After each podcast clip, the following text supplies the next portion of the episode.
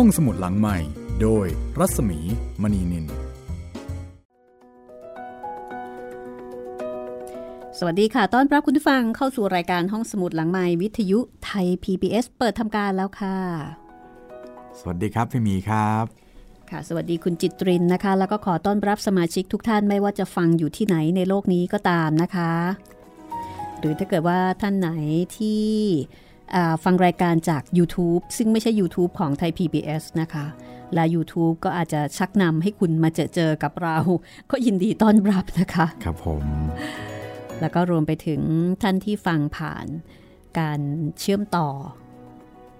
การเชื่อมต่อสัญญาณใช่ไหมคะ ใช่ครับ ที่มีเอ่อวิทยุชุมชนในหลาย ๆ ที่ที่ลิงก์สัญญาณไปออกอากาศ ก็ยินดีต้อนรับ ทักทายมาณที่นี้เช่นเดียวกันนะคะ ครับ วันนี้ค่ะ ฟังไซอิ๋วมาถึงตอนที่ 58 แล้วนะคะ จากบทประพันธ์ของอูเฉิงเอินเป็นวรรณกรรมที่ได้รับการยกย่องว่านี่คือหนึ่งในสี่สุดยอดวรรณกรรมจีนเลยทีเดียวค่ะ ควบคู่มากับอีก 3 เรื่องนะครับพี่ ไม่ว่าจะเป็นความฝันในหอแดงค่ะสามก๊กอือหือแล้วก็สองสกัองงกังนะคะครับสองกังนี่เล็งๆเอาไว้เหมือนกันนะ โอ้โหมหากาบครับพี่ สองกังนี้ก็คือ วีรบุรุษเขาเหลียงแห่ซางนเขาเหลียงซานใช่ไหมใช่ครับพี่ค่ะที่เคยเป็นซีรีส์หนังจีนเอ่อเคยดูตอนเด็ก ๆนะคะครับผมวีรบุรุษแห่งเขาเหลียงซานโอ้โหยาวมากยาวค่ะครับ เรื่องจริง ๆ ก็คือนี่ละค่ะสองกังนะสอคะงกังครับ บางคนก็บอกว่าผู้แต่งเนี่ยเป็นคนเดียวกับสามก๊กอืมแต่บางคนก็บอกว่าไม่ใช่ จริงๆแล้วไม่ใช่ครับใช่ไหมเป็นอาจารย์ของหลอกวนจงครับ เป็นอาจารย์ของคนแต่งสามก๊กอีกทีหนึ่งใช่ครับผม โอ้มีมีหลายทฤษฎีเหมือนกันนะคะครับ แต่ที่แน่ ๆก็คือซองกังเนี่ยน่าอ่านค่ะครับ ก็เป็นอีกเล่มหนึ่งที่เราก็เล็งๆเอาไว้เหมือนกันนะ ใครที่สนใจก็ ก็ขอมากันละกันถ้าอยากฟังrequest มาเยอะๆครับอ่าเดี๋ยวทรนอไม่ไหวทนไม่ไหวเดี๋ยวจะเล่าเองครับ รอ feedback อยู่นะคะ ว่าครับอยากฟังหรือไม่ เรื่องนี้สามารถเล่าให้ฟังได้เลย เพราะว่าไม่มีลิขสิทธิ์แล้ว โอ้เก่ามากครับผมค่ะ แล้วก็ล่าสุดเนี่ยก็มีการจัดพิมพ์ใหม่อืนะคะเป็นต้นฉบับที่ผ่านการชำระมาแล้วครับซึ่งก็สามารถที่จะเอามาเล่าให้ฟังได้ เพียงแต่ว่าเราก็คงจะต้องทำการบ้านกันเยอะหน่อยเพราะว่าเป็นสำนวนแปลตั้งแต่สมัยรัชกาลที่ 5 เช่นเดียวกันนะคะ ครับผม ก็คงคล้าย ๆ กับประมาณนี้แหละค่ะ ครับ ต้องแปลไทยเป็นไทยอีกทีหนึ่งนะคะ เพราะครับถ้าเกิดไม่อย่างนั้นเดี๋ยวคุณผู้ฟังฟังไปงงตายเลย มันจะเป็นภาษาหนังสือเกินไป ค่ะ เนื่องจากว่าการฟังเนี่ยฟังแล้วก็ผ่านเลย เราก็เลยต้องจัดการย่อยให้แปลให้นะคะ คุณผู้ฟังจะได้ฟังสบายๆแล้วก็สามารถที่จะเข้าใจความเข้าใจเรื่องได้ในทันที แต่ถ้าเกิดฟังแล้วสงสัยว่าเอ๊ะต้นฉบับจริง ๆ ก็เขียนเอาไว้ว่ายังไงนะเนี่ยสองคนนี้ใส่ไข่ไปแค่ไหน ไปอ่านเองได้เลยค่ะ ครับผม แล้วเดี๋ยวจะได้รู้นะคะ ก็ฉบับที่เราใช้เนี่ยมาจากการพิมพ์ของสำนักพิมพ์สร้างสรรค์บุ๊กส์นะคะพอพูดถึงหนังสือแล้วนะพี่พอดีว่าเมื่อสัปดาห์ก่อนพวกช่วงปีใหม่นะครับ ผมมีโอกาสได้ไปลองตามหาอ่านเอ่อ หนังสือเดินทางไกลไปกับสอิ๋วอ๋อแต่ว่าพค่ะอพิมพ์ใหม่เขาใช้ชื่อว่าอะไรนะ ลิงจอมโจกครับผมค่ะพอที่ดีมีว่าคุณผู้ฟังแนะนำมา ใช่พอดีมันมีโหลด PDF ได้ครับผมค่ะผมเลยไปโหลดมาอ่านเล่นๆนะครับ เป็นไงคะสนุกไหมคะเออสนุกใช้ได้ครับคือเขาเล่าเป็นนิทานนะครับพี่เหมือนแบบว่ามีเออลูกศิษย์กับอาจารย์คุยเรื่องสามก๊กกัน แล้วก็อาจารย์ก็อธิบายเรื่องว่าไอ้ตรงเนี้ยตรงเนี้ยมันเป็นยังไงะอไรธิบายงไงธรรมะใช่ไหมใช่ครับผมค่ะ เพราะว่าผู้เขียนคือท่านเขมานันทะนะคะ ท่านเป็นเป็นนักเป็นศิลปิน เป็นนักเขียน เป็นนักปฏิบัติ แล้วท่านก็เคยบวชแล้วก็เป็นเป็นครูบาอาจารย์ เป็นเหมือนกับพระนะคะ ครับ แต่ว่าท่านเป็นคารวาสแล้วก็ท่านก็เพิ่งจากไปเมื่อเมื่อไม่นานมานี้นะคะ ครับผมเออน่าจะประมาณสักน่าปีจะสองปีปีที่แล้วที่ผ่านมาเนี่ยค่ะ ที่ครับท่านจากผมไปนะคะ ท่านก็มีลูกศิษย์ลูกหาเยอะ และท่านก็เขียนหนังสือเกี่ยวกับเรื่องของธรรมะ เกี่ยวกับเรื่องของพุทธศาสนาเอาไว้ไม่น้อยทีเดียวละค่ะ แล้วก็เรื่องนี้เนี่ยก็จะเป็นการเอ่อชี้ชวนให้เห็นธรรมะที่แฝงอยู่ในเรื่องของไซอิ๋วครับผม ซึ่งถ้าเกิดว่าท่านไหนสนใจก็อาจจะลองไปเสาะหาดูได้นะคะใช้คำว่าเสาะหาครับผมเพราะว่าคงไม่ได้มีทุกร้านหนังสือ ตอนนี้ใช้ชื่อว่าลิงจอมโจกนะครับ ถ้าหาเดินทางไกลไปกับไซอิ๋วไม่เจอค่ะครับผมก็ถ้าเกิดเราฟังเรื่องนี้แล้วนะคะ ไปหาลิงจอมโจก หรือว่าเดินทางไกลไปกับไซอิ๋วอ่านต่อเนี่ยก็จะเห็นอีกแง่มุมหนึ่งนะคะ เหมือนกับเป็นขุมทรัพย์ในไซอิ๋วก็ว่าได้ ที่ว่านอกเหนือจากความสนุกสนานแล้วเนี่ยก็จะมีการแฝงธรรมะขั้นสูงเอาไว้ในนั้นด้วย ครับผม ถ้าเป็นหนังก็เรียกว่าเป็นอีสเตอร์เอครับ เป็นยังไงนะคะ คือแบบสอดแทรกอะไรบางอย่างไว้ แล้วก็คนดูคนอ่านเนี่ยต้องไปหาต่อเองอ่าครับอะทีนี้เราก็มาว่ากันต่อกันละกันนะคะ ว่าตอนนี้เนี่ย ตอนที่ 58 ก็มาถึงตอนที่พระถังซัมจั๋งไปถึงประตูเมืองนะคะ โดยที่เฮงเจียก็จับปีศาจซึ่งเป็นคนเปิดเผยเรื่องราวต่างๆ ว่าใครกันแน่ที่เป็นขโมย ขโมยพระธาตุไป จริงๆ ไม่ใช่พระสงฆ์นะคะ แต่ว่าเป็นเจ้านายของของปีศาจนี่แหละ เป็นพญานาคครับผม อืมจริง ๆ น่าจะเรียกว่ามังกรนะเพ ราะว่าคนจีนคนจีนนี่เขาไม่ไม่ถือพญานาคแต่ว่าครับเขาจะถือเป็นมังกร แต่ทีนี้เนื่องจากว่าแปลในสมัยปลายรัชกาลที่ห้าเอ่อผู้แปลก็คงพยายามทำให้คนไทยเนี่ยเอ่อคุ้นเคย นึกออกว่าหน้านึกตาออกว่าเป็นยังไงประมาณครับไหนก็อารมณ์ประมาณเราเอ่อนับถือพญานาคประมาณนั้นนะคะ ก็เป็นสัตว์ในเทพนิยายตามความเชื่อเหมือนกัน ทีนี้พระถังซัมจั๋งก็โอเค เดี๋ยวก็ไปเข้าเฝ้า พระราชาแล้วก็จะได้ถือโอกาสเปลี่ยนหนังสือเดินทางด้วย แล้วก็เอาปีศาจเนี่ยโหเอาเชือกเหล็กมาร้อยกระดูกสันหลังเลยเนาะหนีไม่ได้เลยอะโอ้โหร้อยกระดูกสันคิดหลัได้งยังไงเนี่ย เจ็บจินตนาการแบบโหสุดยอดมากเลยนะครับ คือเอาไว้ที่นี่ก่อนไม่เอาไปเฝ้าด้วย ไปบอกพระราชาเฉยๆแล้วถ้าเกิดพระราชาเชื่อ เดี๋ยวก็คงมีรับสั่งให้มาจับตัวไปเอง ครับผม อะถ้างั้นนะคะ เดี๋ยวเราตามพระถังซัมจั๋งกับเฮ่งเจีย เข้าเฝ้าพระราชากันเลยนะคะ ครับ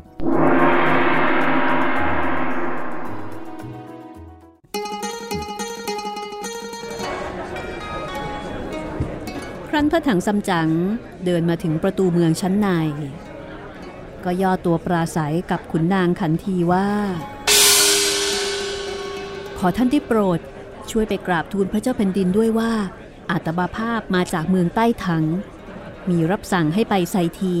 อาราธนาพระไตรปิฎกธรรม บัดนี้มาถึงเมืองนี้ จะขอเข้าเฝ้า แล้วก็จะขอเปลี่ยนหนังสือเดินทาง ขุนนางได้ฟังก็นำความเข้าไปกราบทูลพระเจ้าแผ่นดิน ซึ่งก็โปรดมีรับสั่งให้พาตัวไปเข้าเฝ้า เมื่อพระถังซัมจั๋งพาเฮ่งเจีย เข้ามาในท้องพระโรงแล้ว ขุนนางเห็นรูปร่างเฮงเจียก็พากันหวาดกลัวพระถังซัมจั๋งทำความเคารพแล้ว ก็ให้เฮงเจียยืนแอบอยู่ทางหนึ่ง จากนั้นพระถังซัมจั๋งก็ทูล เรื่องราวต่างๆ เรื่องที่เฮงเจียได้ไปเจอเจอมานะคะ เรื่องของปีศาจซึ่งมาขโมย คือจริง ๆ แล้วปีศาจไม่ได้ขโมย แต่ว่าเจ้านายของปีศาจเนี่ยเป็นผู้มาขโมย พระราชาเมื่อได้ฟังแล้ว ก็รับสั่ง ให้ขึ้นมาที่ปราสาทกิมหลวนเต้ย พระถังซัมจั๋งจึงเอาหนังสือประคองถวายขึ้นไป พระเจ้าแผ่นดินส่งครี่หนังสือออก ทอดพระเนตร นั้น เมื่อได้ทรงรับรู้เรื่องราวแล้วก็ทรงมีความยินดี ตรัสว่าอืมเจ้าเมืองใต้ถัง ช่างเลือกพระสงฆ์อันประเสริฐมิได้คิดว่าทางใกล้ไกลและกันดารลำบาก อุตสาหะมาดังนี้เฮ้ยพระสงฆ์ของข้าเนี่ย มีแต่ตั้งใจจะคอยขโมย ทรยศแก่ข้า พระถังซัมจั๋งก็ถวายพระพรพระราชา แล้วก็ถามว่า พระสงฆ์ของพระองค์ทำประการใดจึงตรัสว่าอากตันยูทรยศต่อเจ้า เมืองข้าเป็นเมืองใหญ่กว่าเมืองที่อยู่ใกล้ชิด ทุกปีทั้งสี่ทิศ เคยเอาเครื่องบรรณาการมาถวายไม่ได้ขาด เพราะในเมือง มีวัดกิมกวางยี่ มีพระเจดีย์วิเศษ มีรัศมีส่องสว่างสวัยทุกวันทุกคืน เป็นสง่างาม หาที่เปรียบมิได้ เหตุเพราะว่าพระสงฆ์ในวัด ลักขโมยเอาของวิเศษนั้นไปเสีย ทุกๆเมืองขึ้น ก็ไม่ได้นำเครื่องราชบรรณาการมาถวายเหมือนเช่นเคยข้าเนี่ย มีความแค้นพระสงฆ์เหล่านั้นเป็นที่สุด ถวายพระพร ที่พระองค์ทรงเข้าพระทัยดังนั้น เห็นจะไม่ตรงกับความเป็นจริง ด้วยว่าเมื่อวานนี้อาตมาภาพเดินเข้ามาในประตูเมือง เห็นพระสงฆ์ต้องจำโซ่ตรวน จึงได้ถาม พระสงฆ์บอกว่าอยู่ที่วัดกิมกวางยี่ ต้องโทษโดยไม่มีความผิด ครั้นอาตมาภาพไปขออาศัยพัก แล้วขึ้นไปกวาดพระเจดีย์ก็ปรากฏว่า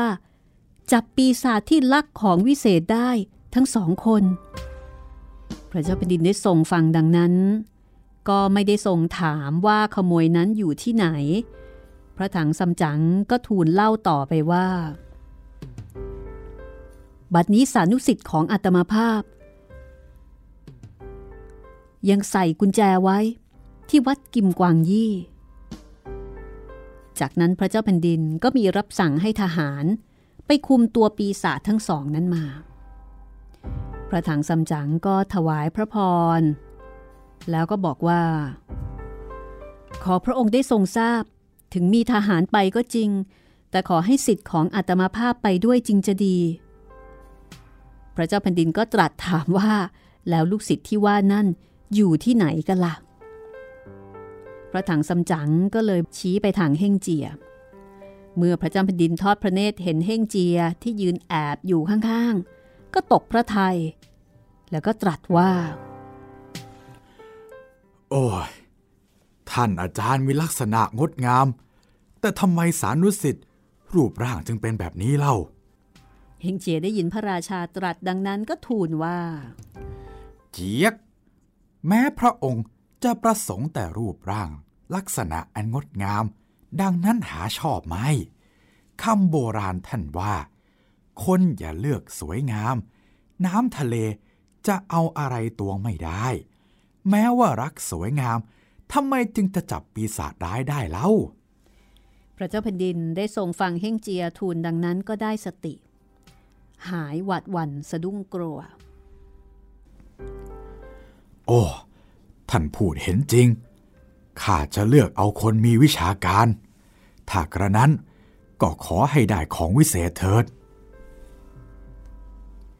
จากนั้นก็รับสั่งให้ขุนนางขับทหารรักษาพระองค์ไปกับเฮ่งเจียที่วัดกิมกวางยี่เพื่อจัดการเอาปีศาจทั้งสองนั้นมา ขุนนางก็จัดการตามรับสั่ง ให้คนหามเกี้ยว 8 คน เฮงเจียก็ขึ้นนั่งในเกี้ยว คนทั้ง 8 ก็หามไป พวกทหารก็ตามแห่ล้อมไป มีคนนำหน้า ห้ามผู้คนแล้วก็คอยไล่ไม่ให้คนมากีดขวางทางเดิน บัดเดียวก็ไปถึงวัดกิมกวางยี่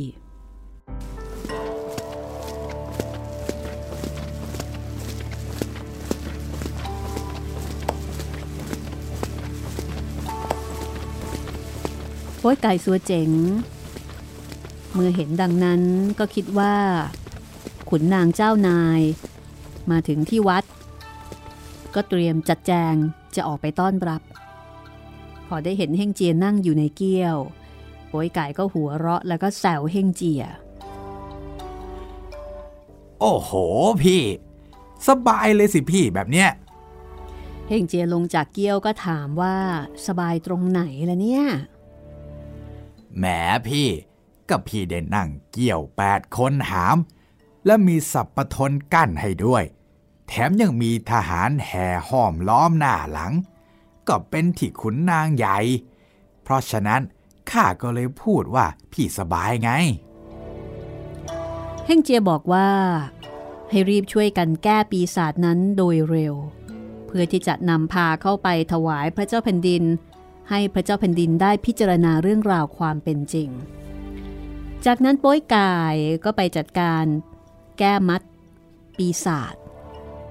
โป้ยกายแก้คนหนึ่งซัวเจ๋งก็แก้คนหนึ่ง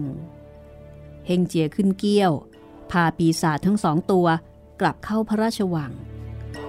โป้ยกายกับซัวเจ๋งก็จูงปีศาจคนละตัวตามเพ่งเจียไป บัดเดียวก็ถึงพระราชวังตรงเข้าไปที่หน้าพลาน พระเจ้าแผ่นดินเสด็จพร้อมด้วยพระถังซัมจั๋งแล้วก็ขุนนางข้าราชการใหญ่น้อย พิจารณาดูปีศาจทั้งสองตัวหรือว่าทั้งสองตน ปรากฏว่า คนหนึ่งนั้น แก้มขาว เกร็ดดำปากแหลม ฟันคม คนหนึ่งหนังเลี่ยน ท้องโต ปากกว้าง หนวดยาว แม้มีเท้าก็จริง แต่หากอาศัยแปลงตัวได้ พระเจ้าแผ่นดินทอดพระเนตรแล้วก็ตรัสถามว่า พวกเจ้านี่ เป็นผู้ร้ายที่ไหน ถึงมาลักขโมยเอาของวิเศษไป แล้วพวกเจ้าเนี่ยมาเอาไปเมื่อไหรแล้วมีมากน้อยเพียงใด ชื่อเสียงอย่างไร จงให้การไปแต่ตามจริง ปีศาจทั้งสองได้ฟังรับสั่งถามก็คุกเข่าลงคำนับ ปีศาจเล่าว่า เมื่อสามปีก่อน เมื่อยามเดือนเก้าขึ้นหนึ่งค่ำบวนเสียเล่งอ๋องพระยานาคหรือว่าพญามังกรนะคะ มีพวกพ้องบริวารมากอยู่ที่เขาล้วนเจียสัวในบึงเพกปอทำในเขตแขวงเมืองนี้นี่แหละห่างจากนี้ไปประมาณร้อยโยชน์บวนเสียเล่งอ๋องมีลูกสาวคนหนึ่งรูปร่างงดงาม ยกให้เก๋าเท้าเป็นภรรยา เก๋าเท้าคนนี้มีฤทธิ์เดชรู้ว่าที่พระเจดีย์มีของวิเศษ ก็เลยมาที่พระเจดีย์แล้วก็ทำอำนาจ แผลงฤทธิ์ให้ฝนตกเป็นน้ำโลหิต แล้วก็ลักเอาพระธาตุไปไว้ที่บาดาล ซึ่งบัดนี้ทำให้เกิดรัศมีสว่างสวัยหาที่เปรียบมีได้ ส่วนบุตรีของบวนเซียเล่งอ๋อง ก็ขึ้นไปลักเอาย่าเล่งกี่วิเศษ ของแม่นางอ๋องโปเนียเนี้ยที่บนสวรรค์ลงไปไว้ในบาดาล ลูกเขยมาลักพระธาตุลูกสาวไปลักย่าวิเศษ ปีศาจก็โอดครวญว่าข้าทั้งสองคนเนี่ยไม่ใช่ผู้ร้าย เมื่อคืน พวกข้าก็ถูกจับ ก็ต้องบอกตามจริงดังนี้ ขอพระองค์ได้โปรดด้วยเถอะพระเจ้าแผ่นดินทรงถามว่า เอ๊ะแล้วพวกเจ้าเนี่ยทำไมถึงไม่บอกชื่อตัวเองมาก่อนเล่า ปีศาจก็เลยทูลว่า ข้าชื่อโบนปอทำคนโน้นชื่อว่าเชี่ยวปอทำเมื่อพระเจ้าแผ่นดินได้ทรงฟังดังนั้น ก็มีรับสั่งให้ขุนนาง พาตัวปีศาจทั้งสองไปจองจำเอาไว้ แล้วก็โปรดให้ปล่อยพระสงฆ์ที่วัดกิมกวางยี่ให้พ้นจากโทษทุกๆองค์ และรับสั่งให้ขุนนางจัดเครื่องโต๊ะมาถวายพระถังซัมจั๋งกับสานุสิทธิ์ทั้งสามเพื่อแสดงความขอบคุณที่ช่วยจับผู้ร้ายตัวจริงได้ ขุนนางก็จัดเครื่องโต๊ะ ทั้งของคาวแล้วก็ของแจ ตั้งเป็นลำดับตามรับสั่ง ครั้นเสร็จงานเลี้ยง พระเจ้าแผ่นดินก็นิมนต์พระถังซัมจั๋งกับสิทธิ์ทั้งสามขึ้นยังตำหนักกิเลน แล้วก็ทรงถามพระถังซัมจั๋งว่าชื่อใดแซ่ใด พระถังซัมจั๋งก็ทูลว่าอัตมาภาพเมื่อครั้งยังเป็นคารวาสแซ่ตัน ชื่อเฮียนจึง ต่อมาพระเจ้าแผ่นดิน พระราชทานเป็นแซ่ถัง ชื่อซัมจั๋ง จากนั้นพระเจ้าแผ่นดินก็ทรงถามสานุสิทธิ์ทั้งสามซึ่งพระถังซัมจั๋งก็ได้ทูลแนะนำว่านั่นเห่งเจียนั่นโป้ยกายนั่นสัวเจ๋ง เมื่อพระองค์ได้ทรงทราบแล้ว ก็รับสั่งให้ดนตรี มาบรรเลงในขณะที่รับประทานอาหารกัน ตั้งแต่เวลา 9 โมงเช้า จนถึงประมาณ 11 โมงนะคะคือ 5 โมงเช้า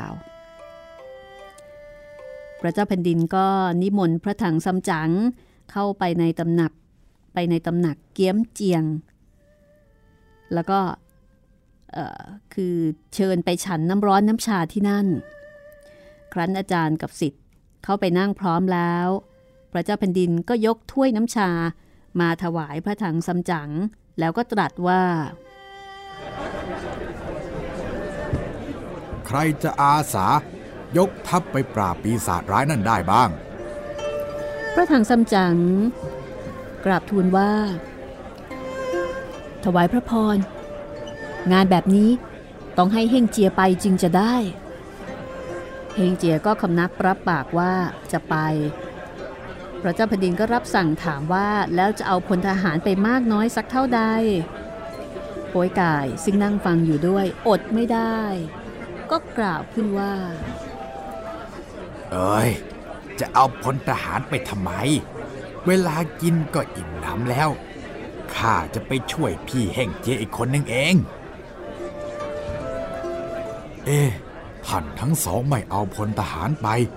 เครื่องมือจะพอได้อย่างไรข้าพี่น้อง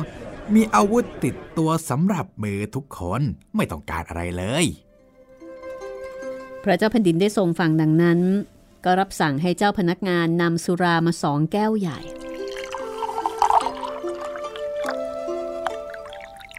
อ้าวพวกท่าน เชิญดื่ม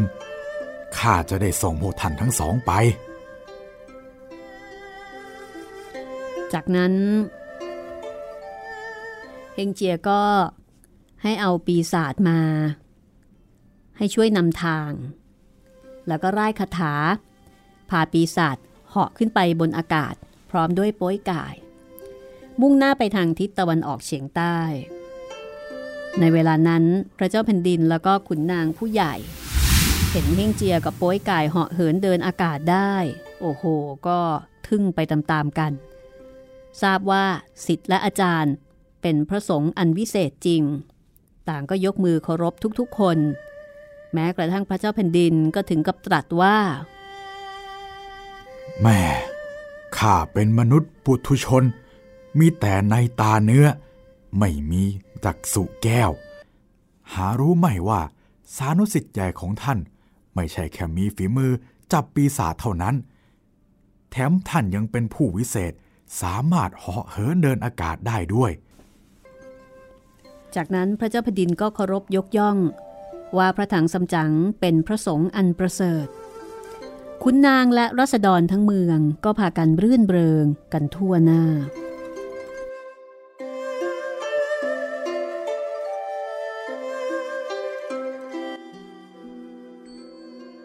เรื่องราวจะเป็นอย่างไรต่อไปนะคะ เดี๋ยวเราไปติดตามเฮ่งเจียโป้ยกาย ที่จะต้องพาปีศาจนั้น ไปจับผู้ร้ายตัวจริง ที่เขาล้วนเจียสัวบึงเพก ปอทำช่วงหน้านะคะ เดี๋ยวกลับมาเจอกันใหม่ค่ะ ห้องสมุดหลังใหม่ โดยรัศมีมณีนินกลับมาฟังกันต่อนะคะ เดี๋ยวเรากำลังจะติดตามเฮ่งเจียป้วยกาย ซึ่งจะพาปีศาจนั้นไปที่เขาล้วนเจียซัวบึงเพกปอทำนะคะ นี่เป็น ช่วงที่สองของตอนที่ 58 นะคะ นับตอนกันไม่ค่อยจะท่วนแล้วนะคะนี่ ครับผม ก็น่าจะตกประมาณเฉียดเฉียดถึงร้อยร้อยตอนเนาะไหมพี่เนี่ย น่าจะเฉียดเฉียดร้อยเนาะพี่ ไม่น่าจะน้อยไปกว่านั้นนะ ครับเพราะว่าหนังสือนี่สองเล่มจบค่ะ อันนี้บอกเผื่อเอาไว้นะคะสำหรับคุณผู้ฟังบางท่านที่อยากจะอ่านต้นฉบับ รับรองว่าคุณจะได้อัธรสที่แตกต่างค่ะ ก็คราวนี้จะได้เห็นนะคะว่าไซอิ๋วฉบับที่ห้องสมุดหนังใหม่นะคะนำมาปรุงรสให้คุณได้ฟังกับต้นฉบับจริง ๆ นั้นเป็นอย่างไร แต่แนะนำนะคะ แนะนำว่าถ้ามีโอกาสเนี่ยก็ลองหาอ่านดูค่ะ คุณจะได้อัธรสอีกแบบหนึ่งนะคะ กับสำนวนแปล ในปลายสมัยรัชกาลที่ 5 โดยในติ่น แล้วก็เทียนวันนะคะเดี๋ยวเรามาอัปเดตกันสักนิดนึงนะคะ เกี่ยวกับแพลตฟอร์มการรับฟังห้องสมุดหลังใหม่ซึ่งต้องบอกว่าในปัจจุบันนี้เราก็มีหลายช่องทาง แล้วก็นอกเหนือจากเรื่องที่กำลังออกอากาศอยู่นะคะ เราก็จะมีเรื่องที่อัพลง YouTube ด้วย แล้วก็มีเรื่องที่เราแยกออกมาเป็น playlist ต่างหาก เรื่องที่คุณผู้ฟังมีการร้องขอกันมานะคะ ซึ่งถ้าเกิดว่าอยากฟังเรื่องไหน อันนี้ก็ขึ้นอยู่กับการร้องขอกันเข้ามา บนกันเข้ามาค่ะ บนกันมาเยอะๆนะคะ เดี๋ยวคุณจิตรินทนไม่ได้ ก็จะจัดการให้ค่ะ ครับผม โดยเฉพาะในเรื่องของการแยกออกมาเป็น playlist นี่นะคะเดี๋ยวตอนนี้นี่เรามี playlist อะไรบ้างแล้วนะ คุณจิตรินที่เป็นเรื่องซึ่งคุณผู้ฟังเนี่ยเรียกร้องกันมา ตอนนี้ถ้าเป็น playlist ในเว็บไซต์ www.thaipbsradio.com นะครับ ก็จะมีเอ่อเป็นเรื่องผีของอาจารย์เหมเวชกรครับ ครบทุกเล่ม 6 เล่มครับผม ค่ะ แล้วก็มี playlist ของ Animal Farm ครับ แล้วก็มี playlist ของโรงแรมผีครับผม ตอนนี้จะมีเท่านี้ก่อนครับ เดี๋ยวในอนาคตจะ พยายามอัปเดตให้แต่ละเรื่องมี playlist ของตัวเองทั้งหมดนะครับ จะได้แยกฟังได้แบบง่ายๆนะคะ ครับผม แต่ว่าสำหรับใส่อิ๋วนี่ก็สามารถที่จะฟังได้ทีละตอนทีละตอนทุกวันจันทร์ถึงวันศุกร์9นาฬิกาถึง 10นาฬิกาค่ะ ก็ตอนนี้ก็กำลังพยายามจะทำทุกอย่างให้เป็นหมวดหมู่เป็นระเบียบเรียบร้อยที่สุดนะครับ อืมเอ่อ จำชื่อตัวละครได้เพิ่มอีกหนึ่งตัวละสำหรับพูดผีปีศาจไทยนายอุทิศนายอุทิศครับผมนายอุทิศนายมั่น ใช่ไหมครับผมนายอุทิศนายมั่น จันนบครับอ่าคุณนบครับนายทองคทองคำครับำอ่าแล้วก็มีอ่ามีใครอีกล่ะที่ มีตัวละครอีกสองสามตัว คุณจิตรินคุณคุณต้องจำได้อะมันติดอยู่ที่ปากครับพี่มันเป็นตัวละครเอกด้วยนะครับ แต่ผมแบบเอ๊ะชื่ออะไรนะถ้าขึ้นมานิดเดียวผมจำได้ละที่เป็นคนอยุธยาไงครับใช่ไหมนั่นแหละมันติดอยู่ที่ปากพี่อ่าอีกนิดเดียวอีกนิดเดียวอ่าคุณไม่ได้รับอนุญาตให้ลืมนะเออคุณไม่ได้รับอนุญาตให้ลืม เอ๊ะมันชื่ออะไรมันลืมนะไม่ได้จะผมลืมมันมันไม่ลืมพี่แต่มัน มันติดอยู่ที่ปากเนะครับ ไอ้อะไรสักคนหนึ่งนี่แหละอีอีเดี๋ยวให้คุณผู้ฟัง เดี๋ยวให้คุณผู้ฟังที่ฟังอยู่นะคะ บอกเรามาก็ได้นะคะ เตือนความจำเราหน่อย ครับผม เพราะว่าในแต่ละช่วงเวลาเนี่ย โอ้ยเราก็จะเอ่อสนิทชิดเชื้อกับตัวละคร แต่ละเรื่องแต่ละเรื่องนะคะตอนเนี้ยก็กำลังเนี่ยค่ะ มีแต่เฮ่งเจียปุ้ยไก่แล้วก็สัวเจ๋งแล้วก็ว่าตังสำจัง ใช่เลยครับ แล้วก็ชื่อจีนปีศาจทั้งหลายนี่ก็มากันแบบอุ้ยจัดเต็มไปหมดเลยนะคะ นี่ก็เจออะไรนะ บึงอะไรเนี่ยล้วนเจียสัวบึงเพ็กปอทำนี่อีก ก็เดี๋ยวยังไง ถ้าจดจำตัวละครได้ก็บอกเรามาได้เลยนะคะ นายสมัยครับ เออในสมัยจำได้แล้วครับ นายสมัยครับผม ค่ะในสมัยแล้วก็มีอันนี้อีกนะ อีกตัวหนึ่งผมจำได้ที่ คุณอา คุณอาเสียชีวิตไปตั้งแต่ต้นเรื่อง ใช่นั่คุนณแหละอาเสียชีวิตไปแล้วก็ถูกส่งไปชุบตัวใช่ไหม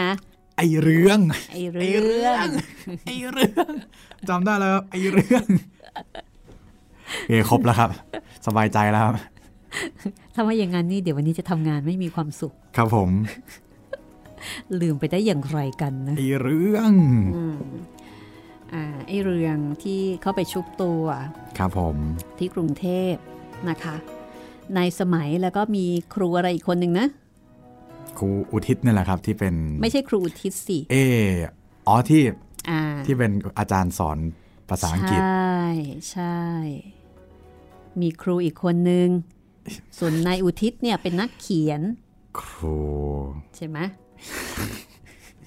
ตายแล้วตายแล้วคุณจิตริน ครูอะไรนะคุณผู้ฟังนี่อาจจะจำได้นะ ตอนนี้คุณผู้ฟังหลายท่านอาจจะกำลังนั่งหัวเราะเราอยู่ก็ได้อาจจะนะแบบแหมอีกสองคนนี่เป็นดูคสินเนี่ยอ่านแท้ๆทำไมจำไม่ได้ คุณผู้ฟังต้องเห็นใจนะคะดิฉันเนี่ยสูญเสียความจำไปไม่น้อยแล้วค่ะครับผมตอนนี้เรายังจำได้อยู่นะครับโป้ยไก่สัวเจ๋งเฮ่งเจียเนี่ยค่ะครับยังไม่ผมลืมค่ะ ถ้าลืมนี่อาการหนักแล้วนะคะ ช่วยเตือนเราด้วยนะคะครับ อะถ้างั้นเดี๋ยวเราไปกันเลยก็แล้วกันนะคะว่าไอปีศาจขี้ขโมยบ้านนี้นี่ตกลงมันยังไงกันแน่นะคะ เที่ยวไปขโมยเข้าไปทั่วเลยนะคะ ทั้งลูกสาวแล้วก็ลูกเขย และแถมมาใส่ร้ายชาวบ้านทำให้พระสงฆ์ลำบากอีกต่างหากไปไปกันเลยค่ะ ครับ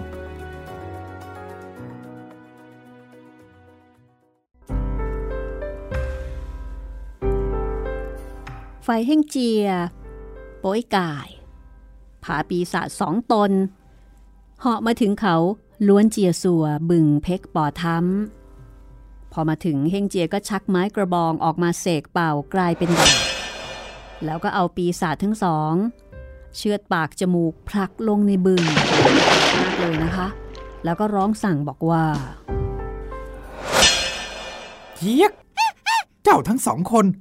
รีบไปบอกนายเจ้าเลยนะ ว่าข้าซีเทียนไต้เสียซึนเฮ่งเจีย มารออยู่ที่ปากบึงแล้ว แล้วก็ให้เล่งอ๋อง รีบเอาของวิเศษที่พระเจดี วัดกิมกวางยี่มาส่งคืนโดยเร็วเลย แล้วข้าจะยกโทษให้กับคณาญาติทั้งปวง ปีศาจทั้งสองรอดชีวิตแล้ว แต่หลังเนี่ยยังติดเหล็กที่ร้อยกระดูกสันหลังอยู่ ก็พากันดำน้ำลงไป ไปบอกเจ้านาย พอไปถึงวังเล่งอ๋อง ก็ไปบอกใต้อ๋องบอกว่า เกิดเหตุภัยใหญ่มาถึงแล้ว ตอนนั้นเล่งอ๋องก็กำลังดื่มกินอยู่กับลูกเขย พอได้ฟังสองปีศาจมาบอกดังนั้นก็ถามบอกว่า เอ้ย เหตุภัยอะไรที่ไหนวะ ปีศาจทั้งสองก็เลยบอกว่า ก็เมื่อวานพวกข้าไปลาตะเวนมา บังเอิญไปเจอพระถังซัมจั๋งกับเฮ่งเจีย ขึ้นมากวาดพระเจดีย์แล้วก็จับข้าได้ แถมยังเอาเหล็ก ร้อยผูกข้าไว้ทั้งสองคนอีก พอวันรุ่งขึ้น ก็นำพวกข้าเนี่ย ไปเฝ้าพระเจ้าแผ่นดิน แล้วโป๋ยก่ายกับเฮ่งเจีย มันก็พาพวกข้ามาถึงปากบึง เอามีดดาบเฉือดปากเฉือดเหนียงข้า แล้วก็ผลักพวกข้าลงน้ำสั่งให้มาบอกไต่อ๋องว่า พวกมันน่ะ รออยู่ที่ปากบึง จะทวงเอาของวิเศษที่ยอดพระเจดีย์ให้ไต่อ๋องรีบนำไปให้โดยเร็ว แล้วจะยกโทษให้ ไตอ๋องได้ยินออกชื่อซีเทียนใต้เซีย โอ้โห ตกตะลึงใจหายวาบเลย กลัวจนตัวสั่น เพราะว่ารู้กิติศัพท์ดี ก็บอกกับลูกเขยบอกว่า นี่ถ้าคนอื่นมาทวงเนี่ย ยังไม่ค่อยเท่าไหร่ แต่นี่ตัวเฮ่งเจียมาเอง เห็นทีงานเข้าแน่แล้วคราวนี้ แต่ลูกเขยกลับหัวเราะ แล้วก็บอกว่าฮ่าฮ่าท่านพ่อวางใจเถอะข้าเนี่ยตั้งแต่เล็กๆ ก็เคยฝึกหัดวิชามวยจนชินชำนาญข้าเนี่ยก็เคยเจอกับคนเก่งๆ แถมยังชนะมาหลายครั้งแล้ว จะไปกลัวมันทำไม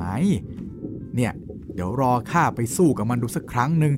เดี๋ยวมันก็ต้องยอมแพ้พวกเราเองนั่นแหละ ลูกเขยของเล่งอ๋อง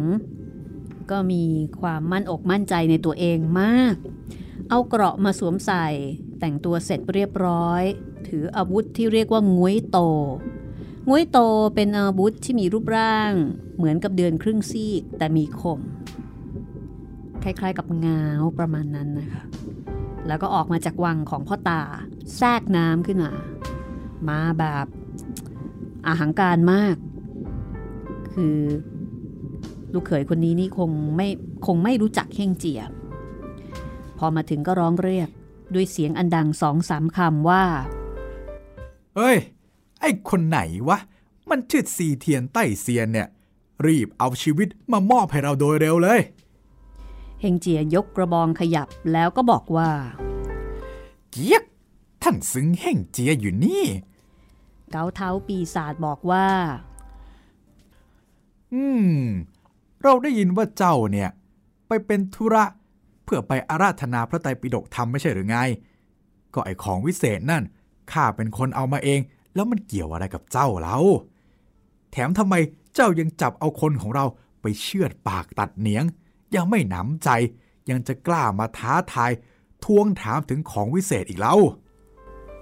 เฮฮงเจได้ฟังลูกเคยของเล่งอ๋องคุยโวแบบนั้น ก็เลยร้องด่าเจี๊ยกไอ้ชาติเดรัจฉานไอ้หัวขโมย เจ้าเนี่ย ช่างไม่รู้การอันแท้จริงเลย ก็เจ้าเมืองนั่นนะไม่มีบุญคุณอะไรกับเราก็จริง แต่เจ้า ไปขโมยของวิเศษบนยอดพระเจดีย์ของเขามา ความร้ายนั้นก็ตกอยู่กับพระสงฆ์ในวัดกิมกวางยี่นะสิพวกเขาต้องทนทุกทรมานอยู่ทุกรูป เห็นแบบเนี้ยพระสงฆ์ทั้งหลายนั่น ก็ย่อมเกี่ยวข้องอยู่ในการศาสนาของเราอยู่แล้วทำไมเราจะไม่ต้องเป็นธุระเจ็บร้อนด้วยเล่าเพราะฉะนั้นข้าจึงจำเป็นต้องออกกำลัง มาช่วยชำระให้ได้ความจริง เก้าเท้าปีศาจก็เลยบอกว่าแหมถ้าเป็นอย่างนั้นก็ต้องมาสู้กันสักตั้งละ โบราณว่าฝีมือไม่ชำนาญก็วิตกในเวลาเดียว เกาเท้ามั่นใจมากว่าจะจัดการทำให้เฮ่งเจียเนี่ยถึงแก่ชีวิตได้อย่างแน่นอนเฮงเจียได้ฟังดังนั้น ก็โกรธ แล้วก็ด่าว่าว่า ฮ้ยไอ้หัวขโมย เจ้าเนี่ย จะมีฤทธิ์เดชสักแค่ไหนเชียว ถึงมาโอ้อวดอาหารการอย่างนี้เนี่ย จากนั้นก็ยกอาวุธเข้าประหารฟาดฟันกัน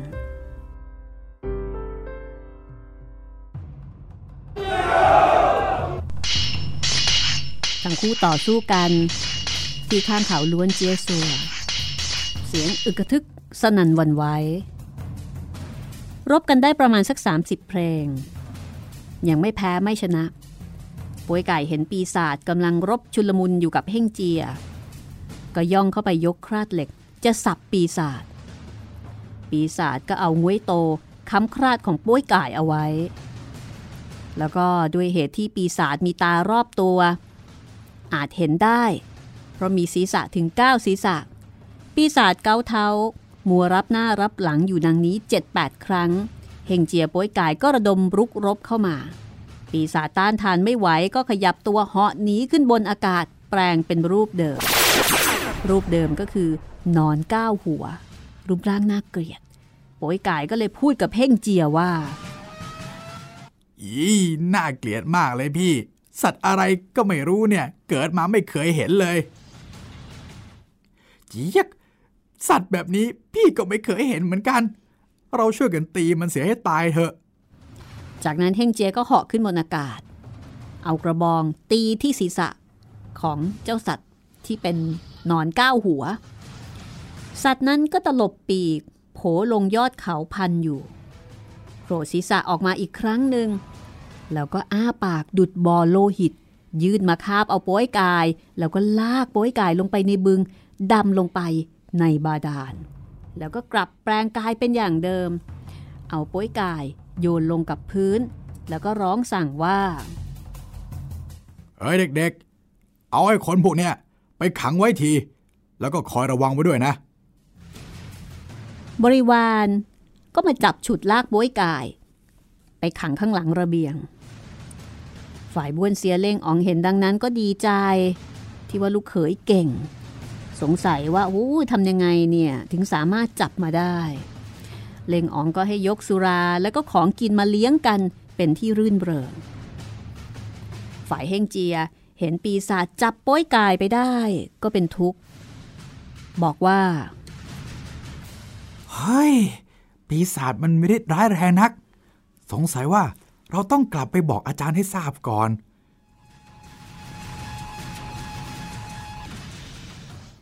แต่ขณะเดียวกัน เฮงเจียก็เกรงว่าถ้าเรื่องนี้รู้ไปถึงพระราชา ก็จะถูกดูแคลนเอาได้ คือตอนนี้พระราชาเห็นว่าเฮงเจียกับพระถังซัมจั๋งนั้น เป็นผู้วิเศษมีอิทธิฤทธิ์ที่น่าเลื่อมใส แต่ถ้ารู้ว่าป้วยไก่ถูกปีศาจจับไป เดี๋ยวเสียฟอร์ม ครั้นจะท้าชวนรบ ก็วิตกว่าเฮงเจียคนเดียว แล้วก็ไปสู้กันในน้ำอีก คือเฮงเจียนี่ไม่ถนัดทางน้ำนะคะ ถ้าเกิดทางอากาศกับทางบกเนี่ยโอเคเลยเฮงเจียคิดสละตะดูแล้วไม่น่าจะคุ้ม ก็เลยคิดว่าเดี๋ยวแปลงกายลงไปดูลาดเราก่อนก็แล้วกัน คิดดังนั้นแล้วเฮงเจียก็ไล่คาถาแปลงกายเป็นรูปปูน้อย แล้วก็จมน้ำลงไป ลงไปถึงหน้าหอที่เคยลงไปลักกิมเจงของงูหม้ออ๋องเฮงเจียคลาน ตรงมาที่เล่งอ๋อง ซึ่งตอนนั้นกำลังอยู่พร้อมหน้าพร้อมตากับวงญาติ รื่นเริงกินเลี้ยงร่ำสุรากัน เฮงเจียเห็นแล้วไม่อาจจะคลานเข้าไป ก็คลานเลยเข้าไปหลังระเบียงข้างทิศตะวันออก ซึ่งมีกุ้งปูสี่ห้าตัวกำลังสับพยอกหยอกล้อกัน เฮงเจียก็แอบฟังอยู่ครู่หนึ่งแล้วก็ถามสัตว์เหล่านั้นว่า นี่ ท่านฮูเบะจับไอ้ปากยาวมาได้ดังนั้น เห็นจะใกล้ตายแล้วเหรอ พวกนั้นก็บอกว่ายังไม่ตาย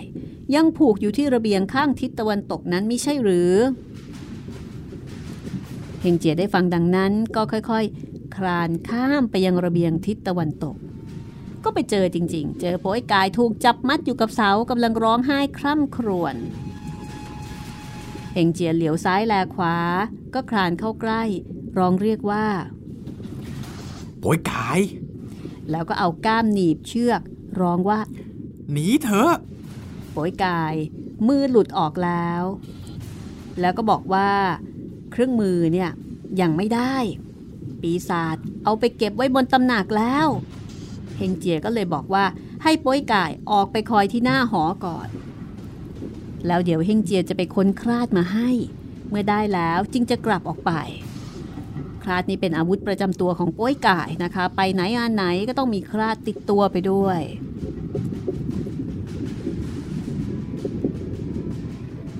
จากนั้น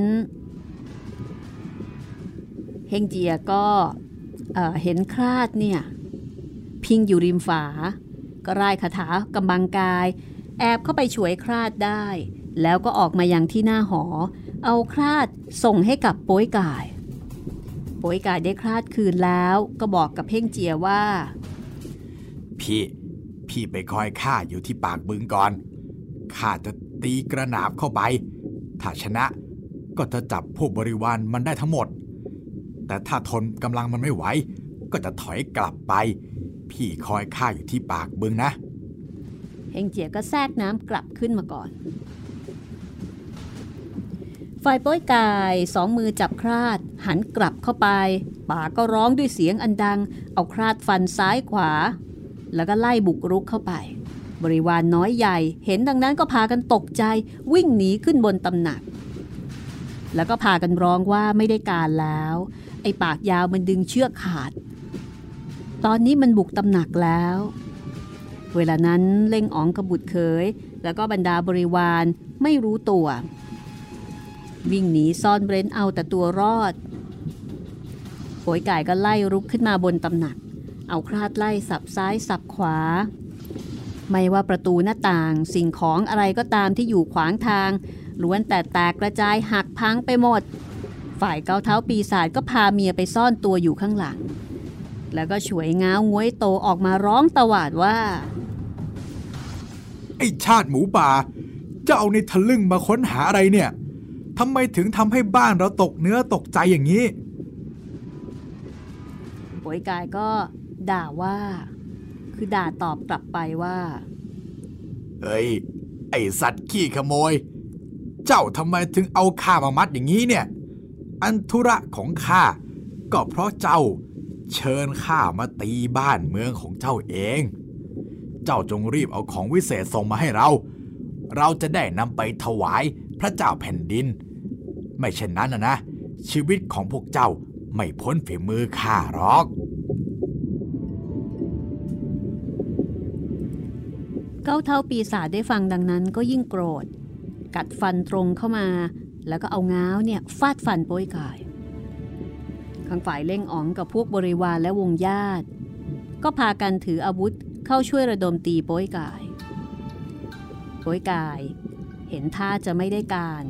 ก็เอาคลาดสับร่นไปทีหนึ่งแล้วก็ถอยหนี เล่งอ๋องพาพวกรุกไล่มาบัดเดียวก็ขึ้นหลังน้ำป้อยกายวิ่งหนีขึ้นบก เล้งอ๋อง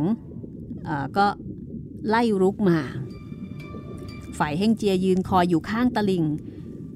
มองไปในน้ำและเห็นป้ยไก่เฮงเจียก็เหาะขึ้นบนอากาศ เอากระบองเหล็ก พุ่งลงไปถูกศีรษะเล่งอ๋องแตกกระจาย โลหิตไหลแดงไปทั้งบึง เล่งอ๋องก็ตาย ศพลอยอยู่ในน้ำบรรดาลูกหลานของเล่งอ๋องเห็นดังนั้นก็ตกใจ พากันหนีเอาตัวรอด เกาเท้าลูกเขยก็เก็บเอาศพเล่งอ๋องกลับลงไปยังบาดาลเฮงเจียป้วยกายไม่ได้ไล่ตามไป นั่งพักอยู่ปากบึง แล้วก็กำลังตรึกตรองอะไรบางอย่าง ได้ยินเสียงลมพัดวีดวิวมา เมฆหมอกกลับมาข้างทิศตะวันออก ข้ามมาข้างทิศอาคเนเฮงเจียพินิษพิจารณาดูโดยละเอียด ก็เห็นยี่หนึ่งจีนกุลพาพวกเทพารักษ์ทั้งหกซึ่งอยู่ที่เขาป้วยสัวไปเที่ยวเล่น ท่านทั้งหกนั้นขี่นก ที่ตัวก็มีเครื่องอาวุธทุกๆคนล้วนแต่เป็นธนูหน้าไม้ สินสอนทุกๆคน เฮงเจียบอกกับโป้ยไก่ว่า นั่นคือจีนกุลพี่น้องทั้งเจ็ดมาถึงที่นี่แล้ว สงสัยเราจะต้องเชิญพวกท่านให้มาช่วยเราแล้วจึงจะชอบ ด้วยการนี้ก็เป็นการลำบาก แต่พี่กระดากแก่จีนกุลเพราะเมื่อครั้งก่อน พวกเขาเคยกำจัดเราครั้งหนึ่งแล้วป่วยกาย ไปเชิญให้พวกเขาหยุดก่อนสิ ถ้าพวกเขาหยุดแล้ว เดี๋ยวพี่จึงจะไปหาป่วยไก่ก็เหาะขึ้นข้างบนยอดเขา แล้วก็ร้องเรียกว่า ท่านจีนกุลหยุดสักหน่อยเถอะซีเทียนไต้เซียอยากจะพบท่าน จินกุลได้ยินดังนั้นก็หยุดพร้อมกันป่วยไก่ก็มาคำนับ จินกุลถามว่าซีเทียนไต้เซียอยู่ที่ไหนป่วยไก่บอกว่า อยู่ข้างชายเขา จินกุลก็เลยเรียกน้องทั้งหกพากันเดินลงไปข้างชายเขา ก็มาพบกับเฮ่งเจีย จีกุล จับมือเฮ่งเจีย แล้วก็บอกว่า ท่าน ตั้งแต่พ้นจากภัยเข้ารักษาธรรมตามทางสัมมาปฏิบัติ ต่อไปจะได้ขึ้นนั่งแท่นบัว รับซึ่งพระบรมสุข ข้ามีความยินดีด้วยท่านเป็นอันมาก เฮงเจียก็บอกว่า ก็ยังไม่กำหนดได้ ยังไม่รู้ว่าเมื่อใดจะสำเร็จ บัดนี้ ข้ามมาถึงเมืองเจ๊จ่ายกก ของวิเศษในพระเจดีหายไป ก็ได้ทราบว่า ไอ้ปีศาจนี้ลักเอามา แต่ความร้ายตกอยู่แก่สงในวัดกิ่มกวางยี่ ต้องมาทนทุกทรมาน ข้าจึงได้มาทวงเอาของวิเศษ ก็พอดีมาพบกับท่านทางนี้ ข้าอยากจะให้ท่านหยุดช่วยข้าสักครั้งหนึ่ง ไม่ทราบว่า ท่านจะมีความกรุณาหรือไม่ จีนกุลหัวเราะ แล้วก็บอกว่าตอนนี้เนี่ย ก็ว่างอยู่พาพวกพี่น้องไปเที่ยวไล่โคถึกในป่ากลับมา ถ้าเฮงเจียอยากจะให้ช่วย ก็จะช่วย แต่ตอนนี้ยังไม่ทราบว่า ปีศาจที่นี่เนี่ยมันคือปีศาจอะไร พี่น้องทั้งหกก็เลยบอกว่า นี่พี่ พี่ลืมแล้วหรือไง ก็ที่เขาเนี่ย มันคือเขาล้วนเจ๊สัว บึงเพ็กปอทำใต้นั้น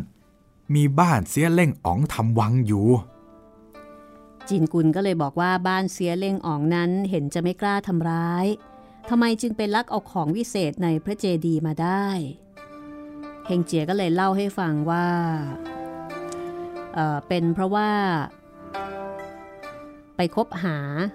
กับปุดเขยของเกาเท้าฮู้เบไปแผลงฤทธิ์ให้ฝนโลหิตตก แล้วก็ลักเอาของวิเศษมา แล้วก็เล่าว่าเมื่อกี้นี้ก็เพิ่งตีเล่งอ๋องตาย พวกนั้นเก็บเอาศพลงไปเมืองบาดาล แล้วก็เฮงเจียเนี่ยเฮงเจียกับป้ยกายก็กำลังคิดกันอยู่ว่าเอ๊ะจะเอาอยัางไงกันดี ก็พอดีเห็นเหาะมาทางนี้ ก็เลยขอร้องให้ช่วย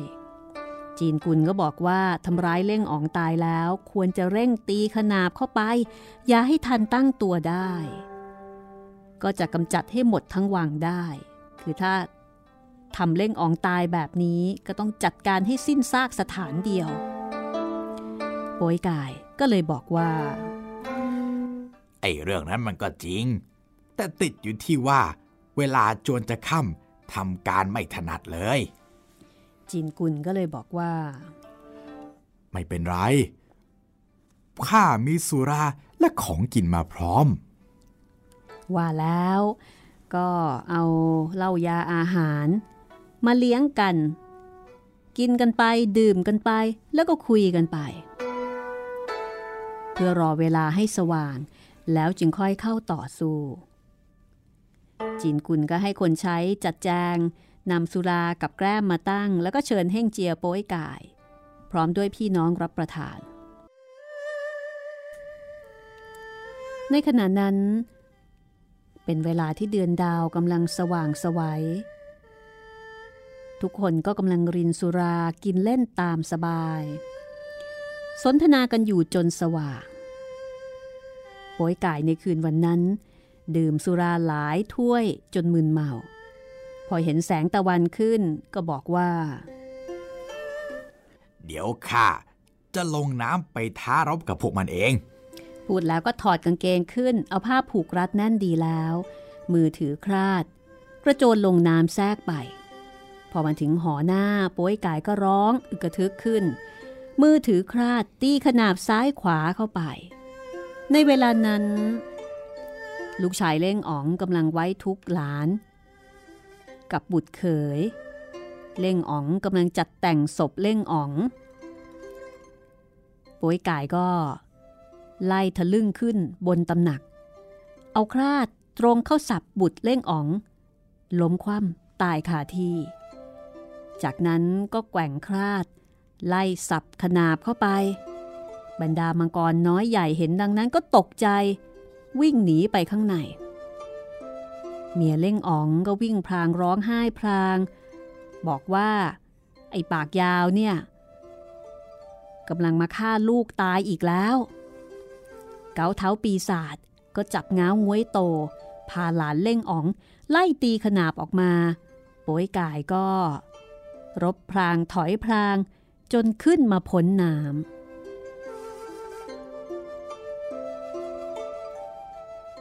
ในขณะที่เฮงเจียกับจีนกุลพี่น้องทั้งเจ็ดคน นั่งคอยอยู่ที่ฝั่ง เห็นปีศาจไล่โป้ยกายมา ก็กรูกันมา เอาอาวุธคว้างลงไป แล้วก็ฟาดฟันเอาหลานเล่งอ๋องตัวขาดออกเป็นท่อนๆ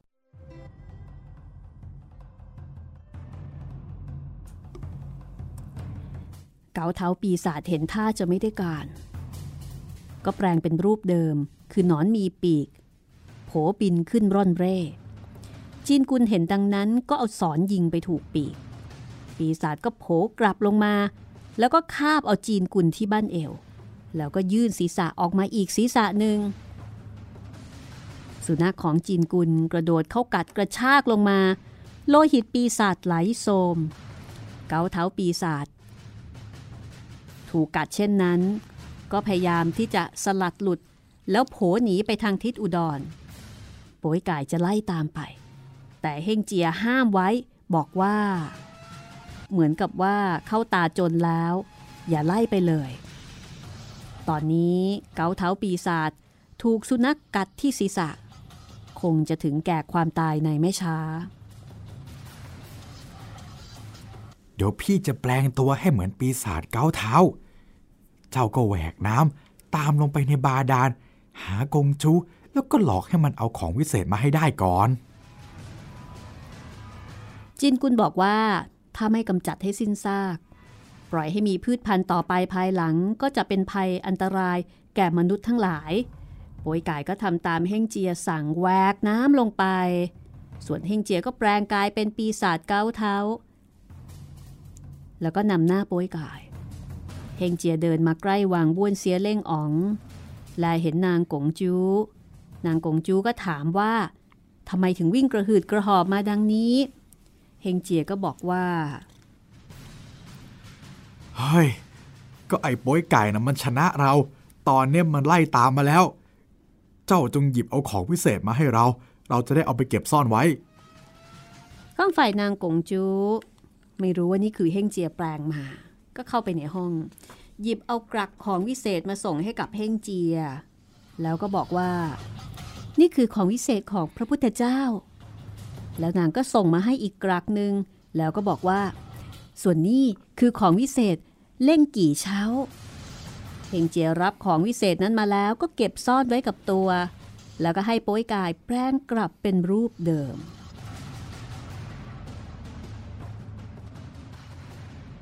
พอนางกงจูเห็นเช่นนั้นก็ตกใจ จะเข้าแย่งของวิเศษคืน แต่ไม่ทันซะแล้ว เรื่องราวจะเป็นอย่างไรต่อไปติดตามได้ตอนหน้านะคะ กับไส้อิ๋วค่ะ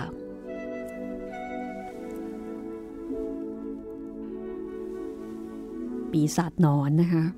อันนี้ถ้าเกิดสร้างนี่คงสยดสยองสยิมกึ๋ยมากๆเลย แล้วก็เป็นหนอนหลายหัวอีกต่างหาก โอ้ยแค่คิดก็คนลุกเลสยองแล้วนะคะ ครับ